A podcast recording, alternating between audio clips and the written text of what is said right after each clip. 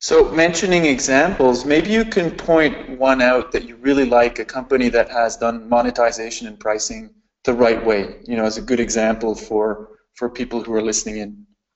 Yeah, I would probably uh, start with the example that, you know, I mean, we even started the book with.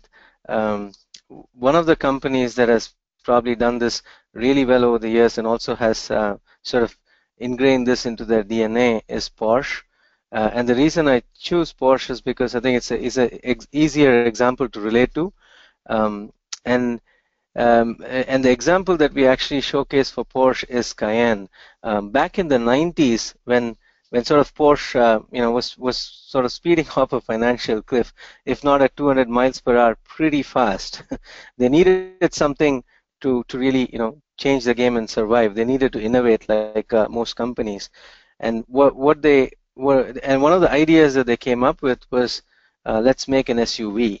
Uh, but at that point, I mean, Porsche was known for the 911s and the sport cars and so on, and, an SUV um, simply didn't um, you know make sense uh, for a Porsche SUV. I mean, does that even have legs?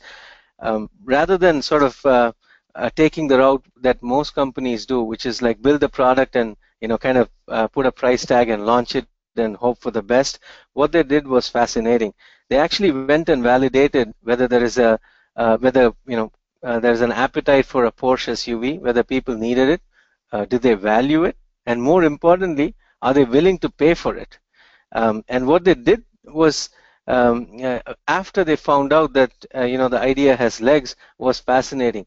Every feature that went into the SUV was rigorously tested with the market, uh, not only for whether uh, people valued it, but whether they're willing to pay for it. So things like, for instance, you know the six-speed manual transmission that you know Porsche was really known for, people were not willing to pay for it in a in a in a SUV or a Cayenne uh, or didn't didn't really need it. So it was it, it went it went out of the door, um, and and things like you know a big cup holder, which goes against the grain of like Porsche, made it to the SUV because you know people uh, really needed it and were willing to pay for those kind of features.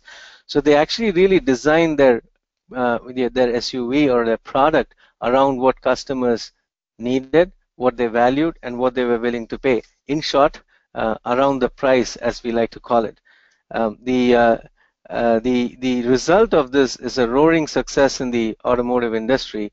Um, it, it, they sell more than 100,000 you know Cayennes every year, and it it accounts for more than 50% of Porsche's profit.